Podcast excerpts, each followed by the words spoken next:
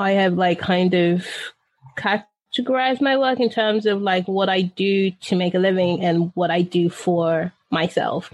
And yeah. the kind of work that I've been putting up is kind of self directed. And if I make nothing out of it, I'm okay with that because then that means that like I'm not doing it for a particular audience, even though an audience is very much like part of the process, like me having a conversation, even if I never hear the other side.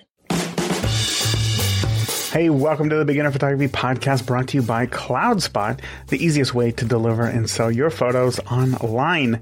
Hey, I am your host, Raymond Hatfield, and each week I interview one of the world's most interesting photographers to learn what it really takes to capture beautiful images and compelling stories so that you can start to do the same.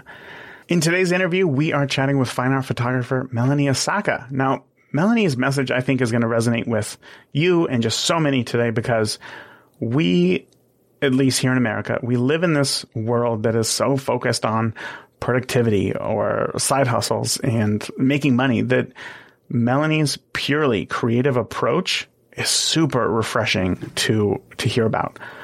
On top of the fact that she's very knowledgeable about photography, the history of photography, and has created some really, really interesting images. It is just, it's great. Um, and of course, she has the courage to try something new. That's a big thing.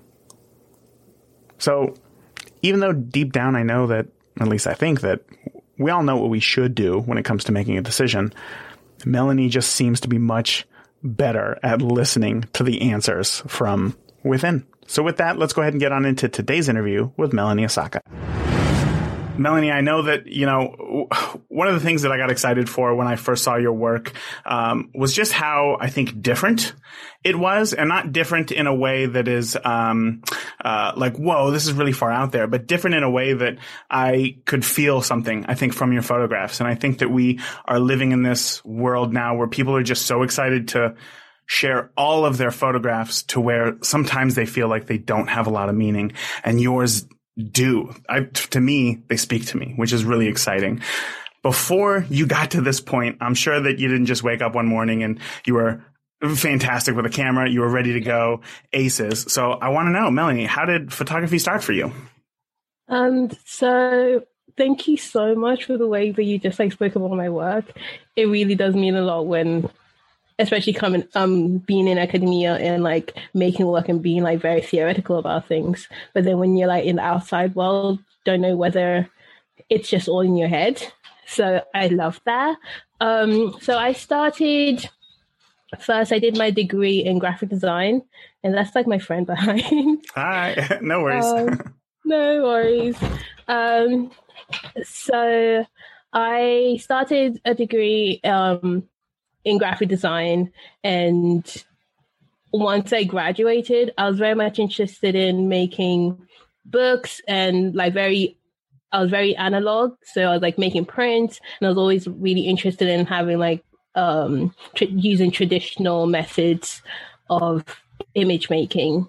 And then I got into photography more for a documentation, documentary point um, point of view. So it was just kind of like I've always had a camera since I since I was young, but it was always kind of just documenting families and just documenting uh, moments in time so that I could recall if either I was going to um, sketch it or draw or paint. So I was always using it as a form of uh, document. It was it was never the final piece. Hmm. It was like just part of my process of making images or making work. And then as I got interested in actual cameras and how cameras worked and how it's so weird because I've like always been around cameras, but once you start really understanding the mechanics, uh, like how it's put together and how it functions, it becomes like really interesting. Or it became very interesting to me, and I became obsessed with like learning as much of photography as possible.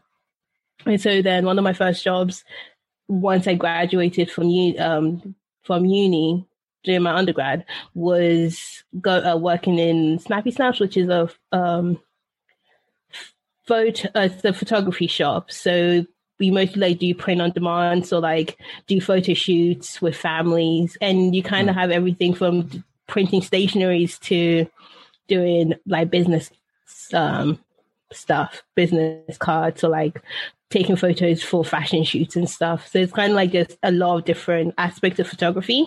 Um, and then I decided to do my master's, but I didn't know. Um, throughout the year, I was interested in always doing my master's and then going on to do a PhD, but I didn't know what subject I wanted to do it in.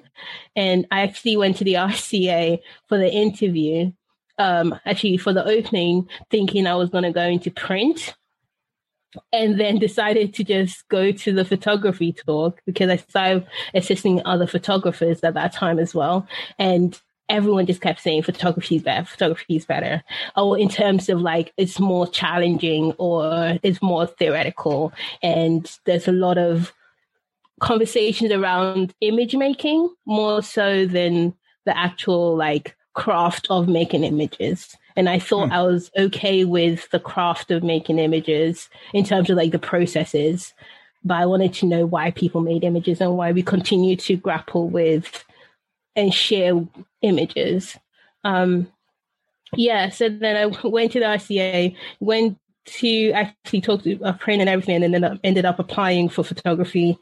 I got into photography, which is I think is like a surprise because a lot of people like, oh, you should go for print because it might be easier to get into because of the fact that like the work that I had was very print orientated.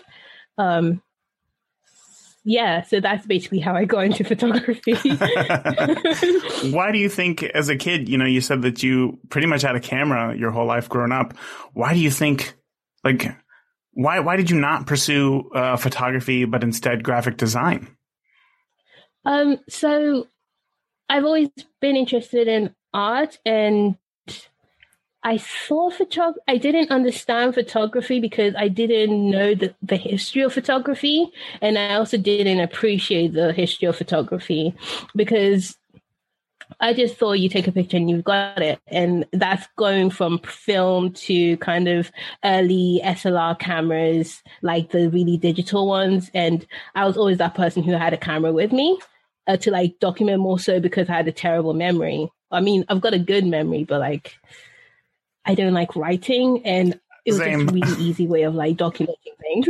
Yeah. I, yeah. Um, I'm also dyslexic, but I didn't know at the time. So that's probably why I had a camera with me all the time. And I also didn't appreciate photography in the way that it was taught in school. So I studied in secondary school.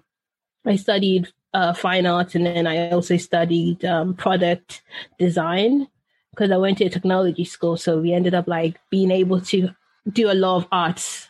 So I had quite a lot of like arts GCSEs when I graduated, uh, well, like when I finished, and then I went in to do art and design, and then also graphic design in my A level in my A levels, and then I during that time I found out that we could do a foundation, but even before that, I didn't know that foundation existed. So when mm. I actually went to apply for degrees, and I actually got into all the ones that I did, but then a lot of my friends were going to do foundation. And I just kind of wanted to explore more about what foundation and also was free. So it was like, oh wow, maybe I should just take a year and just kind of explore the all the different types of arts. Um, yeah, and then even through that, I was like kind of dabbling with photography because even in foundation we did like a week of uh, photography and we actually went into the darkroom and I love being in the darkroom. But yeah, it was always like I think I I went into graphic design because I enjoyed being given a brief. I like being told like what kind of work to make. Otherwise, I wouldn't really make anything. Mm. Or and there was always the deadlines, and I enjoyed being given a deadline and a structure. And um, whereas I felt like within fine arts or like within other um, arts, the weren't you could it was kind of open ended, and you keep you could keep going. Um, and if I could keep going, I probably wouldn't make anything. If yeah. like. Yeah, I'll absolutely. always just be thinking about what I could possibly make. Oh, that is so funny. I feel I feel such a similar way. Um, I was listening to another podcast recently that was basically saying like the more constraints that you can give yourself, the more creative you can be. And I think that you know, the majority of li- listeners are those who are new to photography. And we kind of get this idea, you know, when we pick up that camera for the first time of like, I'm just going to document everything. And then we ultimately, I, f- I think just maybe we just don't have a sense of direction and, and just nothing gets documented. But it's not until you're told, you know, with, uh, th- there's tons of sites that do like photography assignments, right? Photograph things that are yeah. red, photograph things, yeah. um, you know, uh, shadows. And it's like once we have those creative constraints, um, the work that we can produce is is a whole lot more powerful. So that's great to hear that uh, that you're like that as well. I didn't know if maybe I was the only person. Uh, I, I want to know though. So what was it about? So you went for graphic design, right? And then you switched to to pursue your masters in photography. Was there a moment in between there that maybe a certain photo stood out to you or you took a certain photo or what was it that made that made you change your mind i don't actually think i changed my mind it was because of the fact that like the degree in graphic design that we did uh, that i did um, we shared a studio with um, illustration and so our course was very open and we went i did everything from creating the content to actually making the product. So, um, for example, I made a lot of books. So I actually book um, got the content. Uh, like if it was a photo, um, if it was a project about, let's say Brighton, I went around. To, I went to school in Brighton, so um, so we would go around collecting all the content, making all the content, and then also going into a book binding studio and actually sewing together the book. Or like if I work into, um, if I was doing print or like screen printing, I'll create the imagery, whether it was a photograph or it was a actual illustration that I created, and then like make things out of it. So I was always interested in image making. So I still don't really think that I've switched more so I've like kind of honed in on like what I'm interested in at the moment. Mm. And I feel a lot of times graphic design to other people to a lot of people is very much about like making logos and or like um or like creating catalogs and it is but also there's so much to it and so much aspects to it that I feel I feel like I've just gone a little bit more niche in my interest, and that's what like and I kind of had to do that because of the fact that I was saying that like I was very much interested in cameras and how cameras worked and like one of my pro- like one of the projects that I did when I was doing graphic design was I basically walked around a lot of times in in Brighton. People leave out their printers whether they got a new one. So the printer still works or like something broken with it. So I was like going around picking all of people's like printers and then taking it apart and creating a drawing machine out of it. And I was like basically like a CNC machine. Um, so, so, yeah. So that was like a project that I did for fun, but then also something that I ended up doing as like a self-directed project. But it was like within the uh, within graphic design or at least the graphic design that I was studying, we could do that and that was mm-hmm. fine. And it wasn't just about like designing logos and branding. It was kind of, yeah, it was very much about like being given a brief and like being given a constraint about um, creating, I don't even remember what that project was called, but it was like something like going outside and documenting typefaces and like recording typefaces. Now, once you like just looking at typefaces, you end up like you can end up making anything. So I ended up um, so another project I'd make like 3D um, sculptures of fonts that I've seen outside. Um, wow. Yeah. So kind of coming from that, like my work was very much like image driven. And I was very much also interested in um, type and fonts because of the fact that like I mean, at that point, I didn't really know because I, I ended up like later being diagnosed as being um, dyslexic. But I always like thought of um, like text in a very image based. Like whenever I'm trying to recall how to spell something, I'm trying to remember what it looks like and the shape of it more so than the actual characters I make here. Oh, that's really interesting. So, so when it comes to the photography side of things, uh, so I'm not I come from more of, I guess, uh, um, uh, graphic design, I don't think has really played a, a big part in my life, um, as much as just holding the camera and being able to, I guess, create something in front of me simply with that tool. So coming from the graphic design side and falling in love with cameras and how to produce an image, what what are the biggest similarities? Like, what connects the two for you uh, with with such excitement? Does that question make sense? Yeah, it does. I just think that I think of it as one in the same because within graphic design, when it was about being given like a um, being given a a task to do and carrying it out and trying to figure out how to how the best way to create that. So I'm thinking of like if you have like a um I feel like I realized that within graphic design, photography was my starting point, and I wanted to learn more about the starting point more so than the finish, mm. um, packaged goods.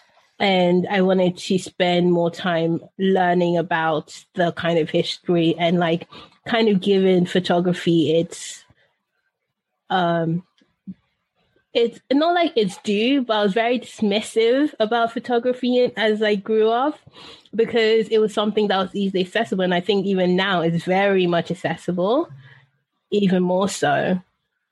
But learning about the kind of foundations and like the basics of photography made me really want to learn more about it and it as its own entity and not as a byproduct of trying to make something else if yeah. that makes sense. So like, yeah, I think for me, yeah, photography is kind of like a starting point for me to do any type of like graphic based work, even though okay. I've like moved away from that a little bit. I see. From a um, education standpoint, what's been the hardest part technically for you to learn about photography?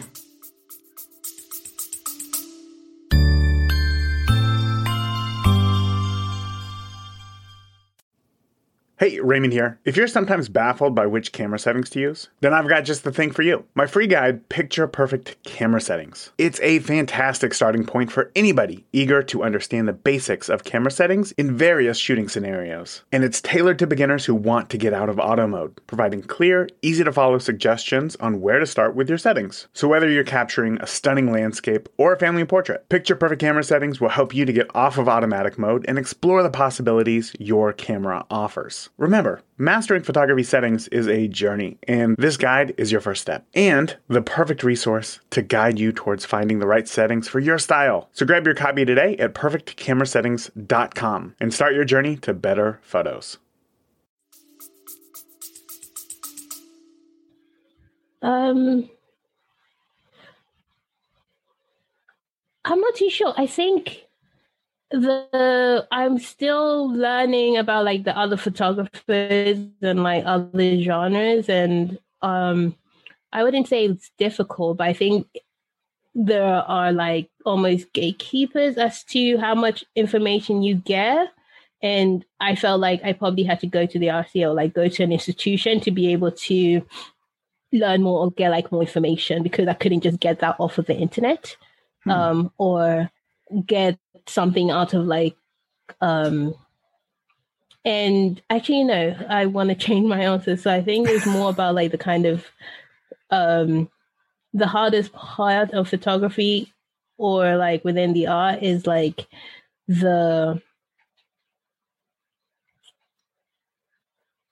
being able to kind of categorize my work is really hard or not hard for me, but like hard for others to understand what I do, even though I'm like making it, if that makes sense. Why do you yeah. think that's important? It's important because when people have like group shows or like um when even though we like to say that we don't like to um pigeonhole people or like we don't like we shouldn't categorize people's works, we do. And so therefore if you're doing anything within photography that is almost outside of kind of maybe like straight photography or like in terms of like portrait like actual portraits or um or landscape or the kind of big names a lot of people don't know where to put you hmm. And so trying to find those spaces that you could coexist, I could coexist, it has been difficult. Hmm. Um, I gotta say, I think looking through your work, I never, I never tried. I don't know. Maybe I just never, I never tried to categorize it. I just like it felt so, um, maybe not fresh, but so, because the the techniques that you're using, they're not traditional techniques, but they're not. I, I don't think new. Maybe you can correct me on that, but it definitely doesn't. Um, I guess the, the the type of photography to me felt. Um, don't want to say unique. Unique sounds too too vague. Um, personal, and to me, it still feels like portraits. It still feels like it's it's you, and it's very humanizing. Um, so I'm I, like that kind of makes me a little bit sad that others have a hard time uh, defining or I guess figuring out where to put your work. Do you think that that's changed how you capture something? No. um, um, I think I have like I've compa- um I have like kind of categorized my work in terms of like what I do to make a living and what I do for myself. And yeah. the kind of work that I've been putting up is kind of self directed. And if I make nothing out of it, I'm okay with that because then that means that like I'm not doing it for a particular audience, even though an audience is very much like part of the process, like me having a conversation, even if I never hear the other side. Um, mm. But what I meant earlier was the like I've spoken to a few like gallerists and been even asked at one point if I had any actual portraits after showing and kind of going through like my process and like talking about the but those are the kind of maybe not like on a one-to-one scale but as but for art as an institution mm-hmm. and to be able to like find representation hmm. it becomes a little bit difficult but i also don't mind humor yeah. because of the fact that I've purposely continued to make work like this, knowing that it can create some type of barrier.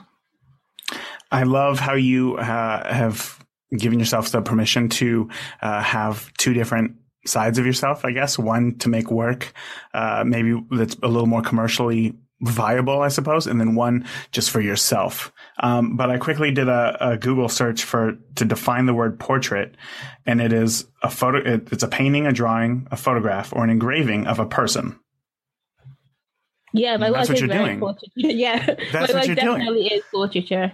Yeah, um, and I yeah. still put in a portraiture like category mm-hmm. because of the fact that like that was the starting point. Was I very much like photographing people, and I I'm very much interested in the arc, like in the archive, and especially like as a black woman and like a black person, knowing that like within my own family, not being able to see what like my grandparents look like, even though like I might have like a few pictures, but like for example, my mom's side of the family, there was a flood, so a lot of pictures were damaged. Hmm. So I probably have like one picture of my grandmother and wow. then the rest is kind of from memory as a child.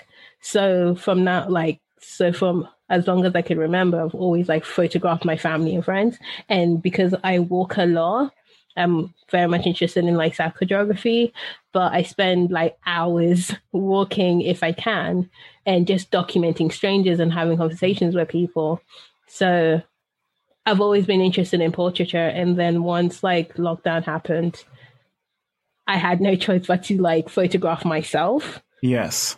And also, I wanted to photograph myself because you kind of start looking back on the images, or at least I, I start looking back on the images that I've taken and realize that, oh, I'm not in this picture because I'm the one behind the camera. Mm-hmm, mm-hmm. And then just like that keeps happening.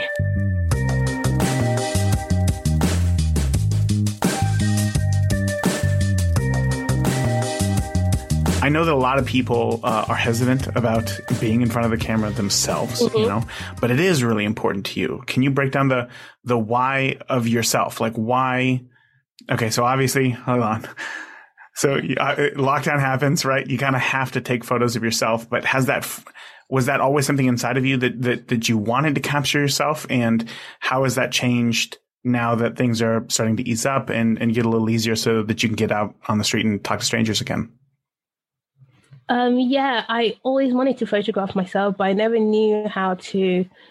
I didn't know what to do in terms of you set up a camera, and if I'm like, if my friends are taking pictures of me, that's fine because it's like that moment and it's that like I am not hyper aware of the implications of a camera, right? Like what, ha- um, yeah. But then if when I was alone and I was like, okay, one day I'm actually to just pick up the camera, set up, and then just take a picture of me.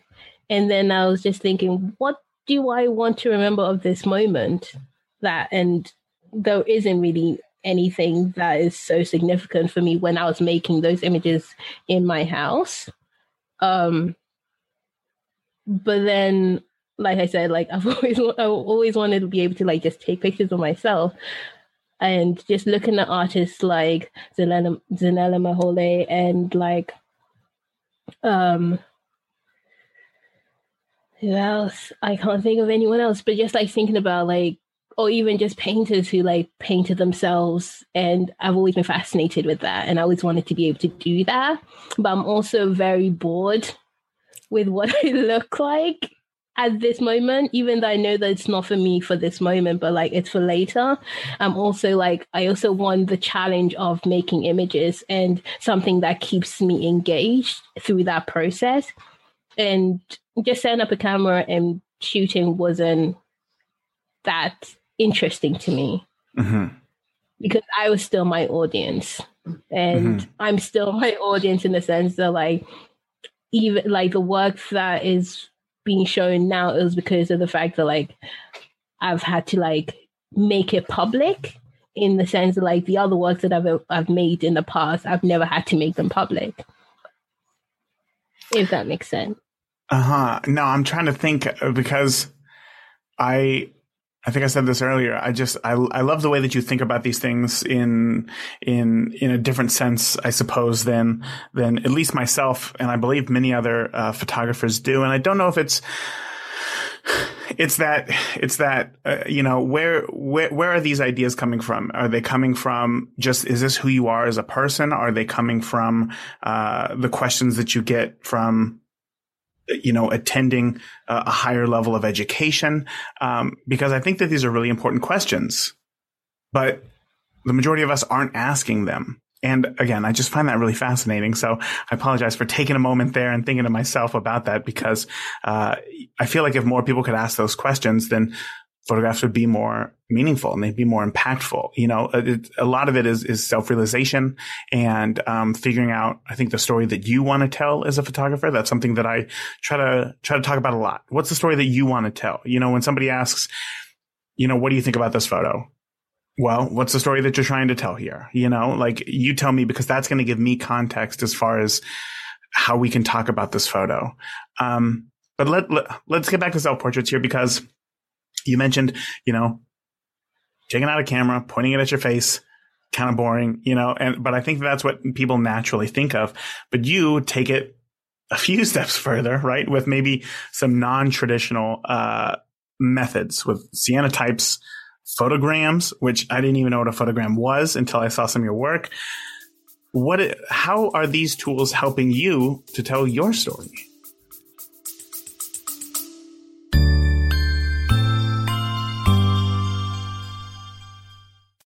Are two ways to bring home more money with your photography business. You either get more clients or you spend less of the money that you make. CloudSpot Studio helps you keep more of what you earn. With the lowest payment processing fees in the industry, the average photographer will save $300 annually. And that's just more money to invest in essential gear like a new flash or a sweet camera bag. You know, one that is perfect for storing all of the wedding day snacks that you can pack. But it's not just about savings. CloudSpot Studio is designed to streamline your workflow. Easily organize shoots, send contracts, questionnaires, invoices, and you're really going to enjoy the hassle free payments. So sign up for a free CloudSpot account at deliverphotos.com and as a bonus, you're going to get access to my exclusive wedding and portrait contracts and questionnaires at no additional cost. Why let fees chip away at your profits?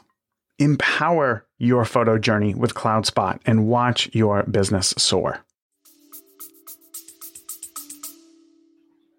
Um, so like I said earlier, like I'm very interested in the history of photography and I whenever I get into something, I become very obsessive, right? So therefore, I was not even just thinking about. I was including like taking portraits of myself. I was also thinking of the ways that um, portraits have been taken in the past and then also like the history of photography and it's also like this idea of like legitimizing photography as as an art in itself but then also how photography has been also been used as a way of truth telling. Like for example if i sit in front of a camera and smile that means i'm a very smiley person who's like happy. And if that's all people ever see of me that becomes who i am. And or if I'm sad, then so forth, right? So we create images of representation through like repetition. And I didn't I think maybe I like I did a cop out where I was like, I don't know what expression I want to have at this moment. And so I will think about what makes me me.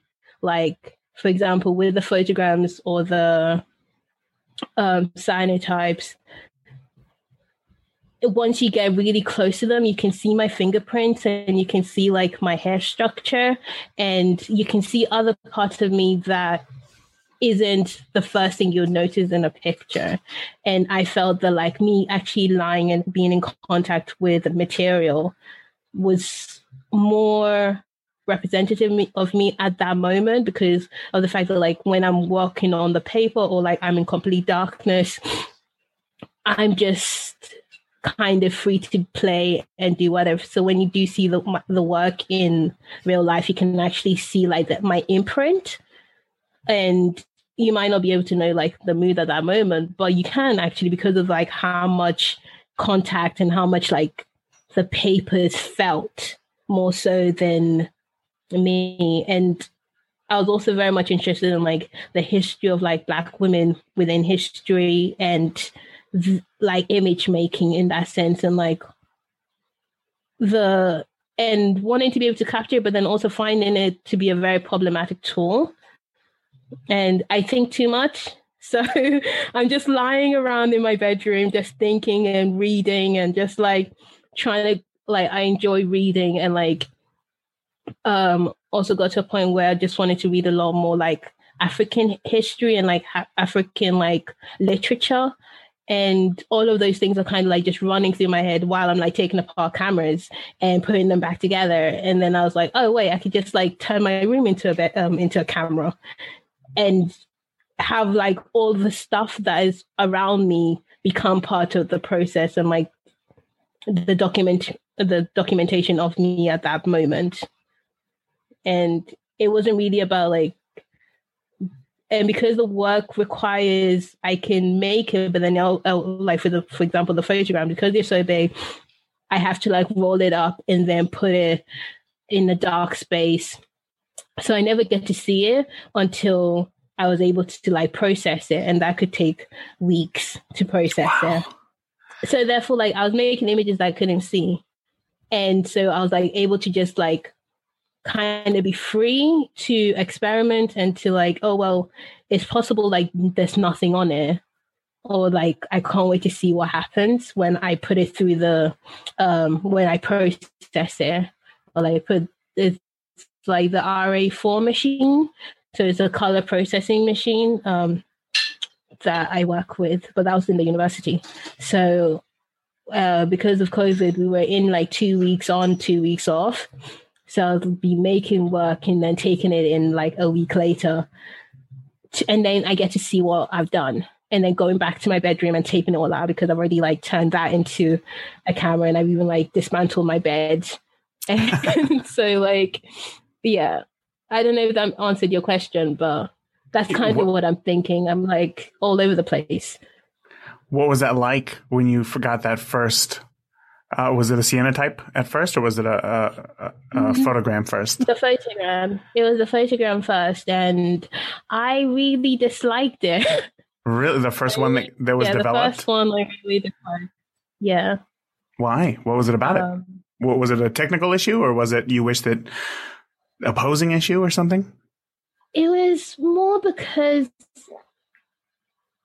it was more like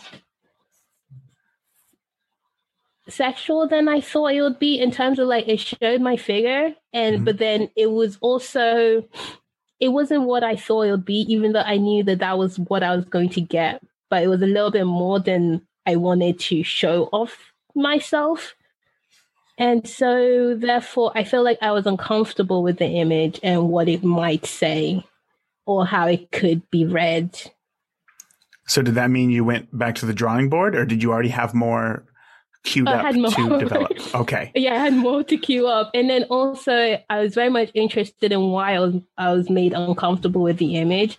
And I think that like being uncomfortable is a very interesting place to be in terms of like making images and like represent and like making images of oneself and portraiture and disliking or liking but also that in between of not knowing why. And I wanted to investigate that in terms of like myself and being able to live with the image more so. Like there were elements that I enjoyed and I wanted to recreate. And then there's elements that I was like, oh no, this is terrible. This is awful. And also like I cut like I was making all of this in the dark, so nothing is straight. And that drove me crazy. Um, Especially as a graphic designer, I'm sure. Yeah. Yeah. and yeah. so, what conclusion did you come to about feeling uncomfortable about the photo? I think it was like a my issue thing that like I'm still getting over, but I'm I'm still trying to like grapple with it. But I think I'm interested in the images that I'm making. Mm. And I think I'm more interested in the images than the questions than more so my comfortability with it. Mm. And I guess like yeah, and I'm still trying to like understand that in terms of like the idea of even like a portraiture, like why you don't like a picture of yourself, or like how do you see yourself, and when you're confronted with a picture of yourself, how that makes you have to confront these notions of yourself that you might have, and, and this could be very superficial or psychological. Yeah, I think that's a conversation for maybe another podcast. this one, no, no, no, no, no, no. I, I appreciate that. I, I appreciate you opening up and uh, being honest, because uh, I think many people feel uncomfortable with looking at photos of themselves. So putting yourself into a vulnerable situation uh, and then having to, uh, you know, self um, uh, self discuss, I suppose, why you feel uncomfortable with it is uh, that's a big thing. That's a big thing. So with the photos that you had got, uh, so I guess let me ask more of a technical question. Um, so mm-hmm. anybody who's listening, obviously, I'm going to try to put some of your photos in the show notes of this episode, as well as links to where they can find you, so that they can see what it is that we're talking about. Because again, it is it's it's more non-traditional, right? So um, when it comes to these photos, um, say with the the cyanotypes, you had eight, ten different photos. How, like how how many have you taken?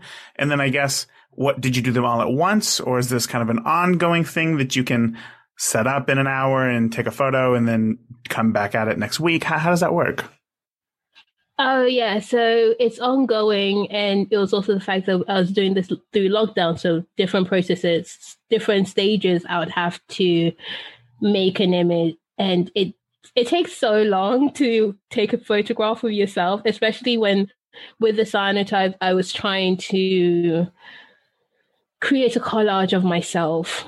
Um, so they're both on me like and so like i um i exposed the and make the photograms at home and then i took it to and then i'll take it to university and then use the studios to photograph myself behind it.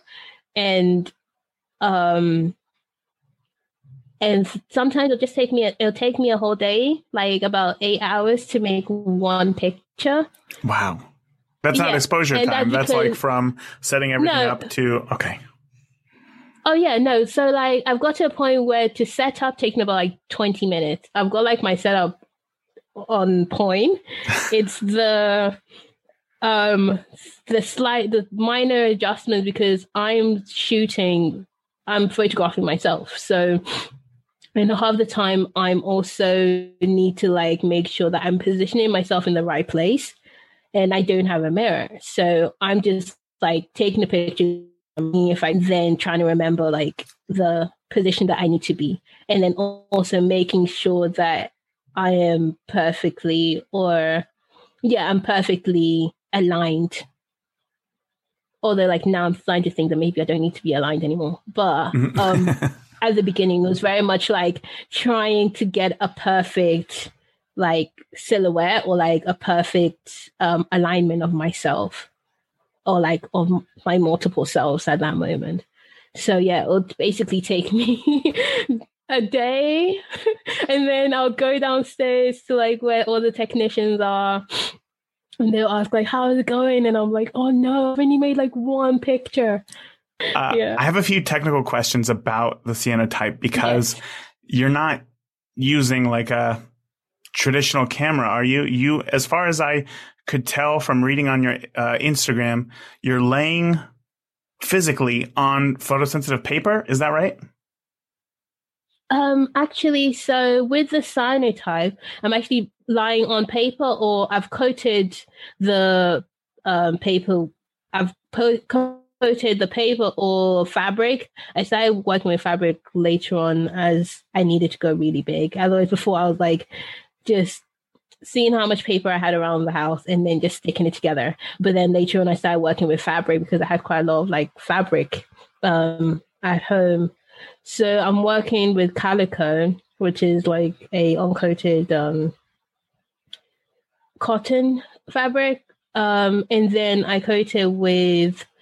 I always forget its name. It's like potassium ferricyanide and something else. So it's like basically these two chemicals of um, one's like UV sensitive, and then the other gives you the the blue or the cyan mm-hmm. color. Um, and then um, basically um, rolling that out in my garden and then just lying on it for an like 20 to an hour, like 20 minutes to an hour, depending on how much UV is in the air. So normally you want um, when um, you're doing, you kind of need to be like in sunlight, like a lot of sunlight, but also just like a lot of sunlight doesn't equate the amount of UV light in the air. So sure. Um, so it's just basically like me lying there for a long period of time. And so that means like every time I move, um, it gets recorded to an extent. So there's still I am. Sure, as as as you would imagine with having such a long exposure. So, as, so there's no there's no box that is capturing an image. It is simply photosensitive cotton. You're laying on it, yeah. and then how does how does it get developed? I guess is that the right term? Or when you stand up, yeah, is it yeah, yeah. is it, it done? Okay, okay. How does yeah, that work? so when you stand up, it's still when you stand up, it's still as long as it's in UV light, it's still developing. And so then to um develop it, you have to fix well to fix it, you need to like wash it. So you just basically wash it with water. And once you start washing it, you end up like getting a different color. So when um when you first coat it, it's a kind of like lime green color. Once it's um like processed enough, it becomes like a um like a brownish color. And then when you um fix it, like wash it, it turns into that cyan blue color. And then also depending on the type of chemical like chemistry you use, you can get like a richer, like kind of navy blue blue or like a kind of sky blue or like a sunny sky blue tone. Yeah. Um, but yeah, and if you don't wash it long and like enough and you still have this um cyanotype on it, it can continue to develop. So it's wow. yeah. So I'm sorry. Go on. No, no, no. I, it's fine. You, you had mentioned earlier about putting yourself in your room and like making it, turning it into a dark room. Was that, was that to develop or was that for a, a different photo process? So that was for the photograms because the photograms I was doing, I was, um, the photograms I was working with, um, photographic paper, so like color photographic paper. And then I was, I basically had like a torch, um, enlarger, like multiple ways of making, using um, having light. So I had to basically, because it's color photographic paper, you have to be in pitch black. Otherwise, any type of light is very sensitive to light. So any source of light will um, will expose the paper. Um, and then, so with that, I basically spent a lot of time like blocking out my room, so they basically became like a black box. Mm-hmm. And then in that in that moment, I take um, I make the exposure and then roll it up, roll the paper up, and then put it back into like a um, into a black bag, into a black bag, and then wait for wait for me to like go to university to process it. And so that means like um um once it's, it's exposed and it's in a black bag, it can't be exposed to light, otherwise it'll it'll basically fog the paper. Right. Mm-hmm.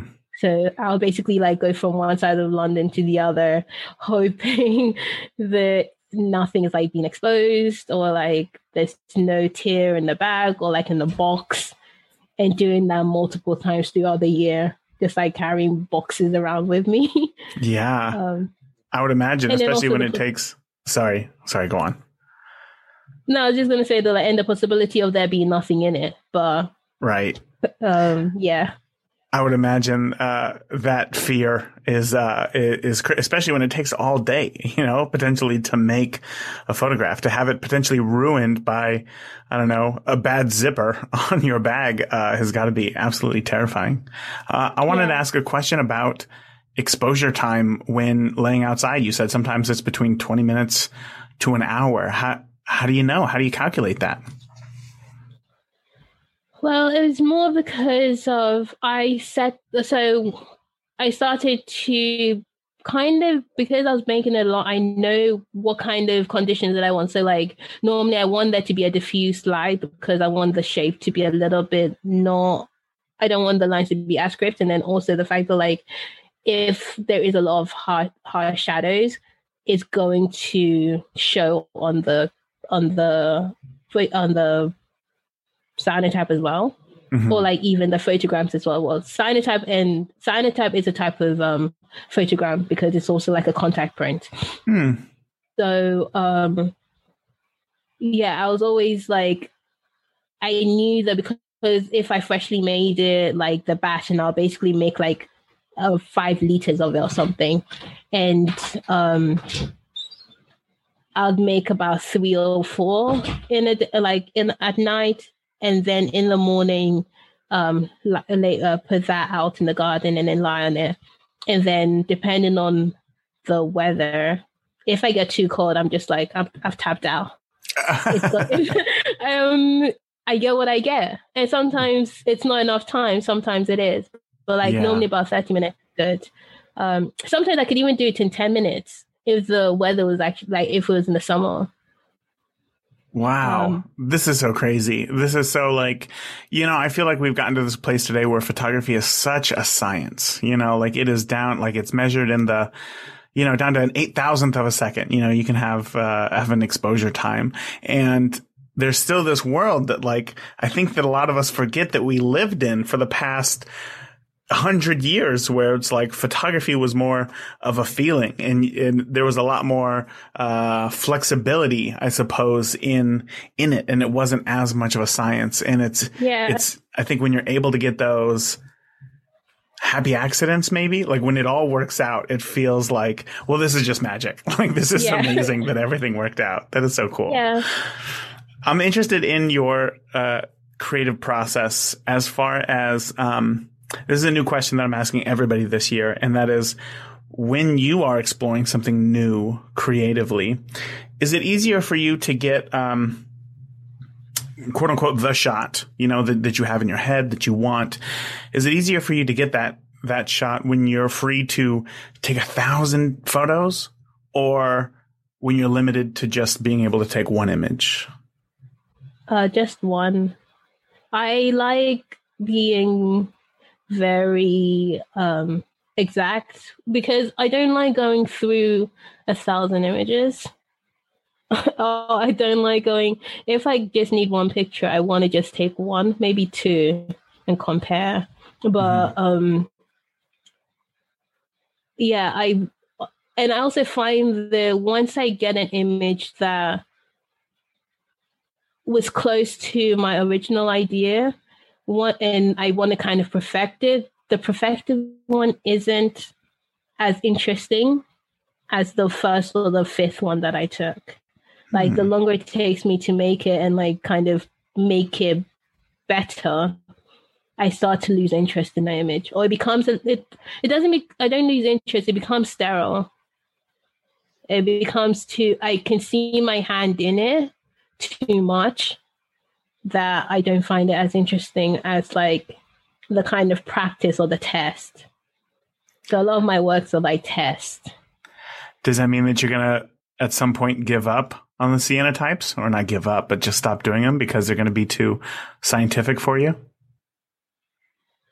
Yeah, I think so. I I'm I'm thinking of different ways to do it, and then also the fact that like a lot of people have done cyanotype. I feel like last year it was hard to get cyanotype like chemicals because a lot of people are making it because it's so hmm. accessible mm. and um, you can do it at home. Whereas like most processes, you can you need a darkroom for it. So I just hadn't seen a lot of or at least I hadn't seen anyone do body prints and like at the skill that I was doing it at. So I, I found that interesting and I found like I was already lying around doing nothing. Might as well lie around outside and do nothing for a, um for a moment and then see what happens. And yeah, and once I kind of have a new idea or something that like I can focus on, I'll probably move on. Yeah. Because I, I because then I know that I can do it. Oh right, yeah. Suddenly the uh it's like that uh what's the what's the term? Uh you know like uh what's the dog going to do with the car after he catches it? You know, like it's kind of the thrill of the chase. Yeah. And it's like when you can do it or when you get there, it's like cool now what? So it's always figuring exactly. out you think for you trying to push through or if do you just completely stop everything and say, what's something entirely new that I could try here? Yeah. And I think it's like when I get to a point where either some idea becomes more interesting or I don't know where to go from there. But I always find that like I kind of go back or like my work always has a connection somehow that I don't know or see at that moment. So like for example, with the cyanotype, once I make the cyanotype, I take it into a studio and then photograph myself with it because I know that that's going to be challenging. Like yeah. to actually like put myself in that position without with the least amount of editing, like post editing as possible. That's like the challenge that I've set myself. And I like to play around with cameras and I love to like play with images. And so once it becomes less of a play and it becomes like oh, I'm just like a factory trying to rep- uh, reproduce multiple things, then it becomes less interesting to me. Oh, Melanie, again with the deep thoughts there. This is uh, this has been a conversation that I have I has lived up to my excitement for sure. Uh, I want to say thank you. You know, now we are we're at the end of our time here. I got to say thank you so much for for coming on and and being open and being honest about uh, all these things and and you know, sometimes we don't know the answers in photography, but we all have to kind of figure it out ourselves. And uh, again, I just really appreciate your take on it. Before I let you go, can you let listeners know where they can find out more about you and see some of your images? Uh, like, where's the best place to do that online? Um, so I have a website that my amazing friends created for me. It's currently like a um, so it's of a holding place, but you can see a lot of my work through there. So it's melanieissaka.com. And then my Instagram, um, which is Melony, which is M E L O underscore O N N Y. Um, and then um, I also have work at the at Saatchi at the moment, so it's um, London Grad now, which yeah, which will be on till Jan, which will be on till January. So that's like the Saatchi in London. So if you're in London, please go and see it and see everyone else's work, which is amazing. Um, yeah. I really hope that you enjoyed today's interview. I had three big takeaways. The first one was the power of constraints. You know, Melanie found found that placing constraints on her photography helped to enhance her creativity and storytelling abilities. So, for her, by exploring these non traditional methods such as cyanotypes, she challenged herself to think beyond a traditional self portrait. And that in turn expanded her artistic toolkit as well. You know, what kind of limitations can you put on your photography to, you know, uh, have these unexpected discoveries uh, and introduce just an element of serendipity into your work? I would love to know. Takeaway number two is that Melanie is right at the intersection of art and technology.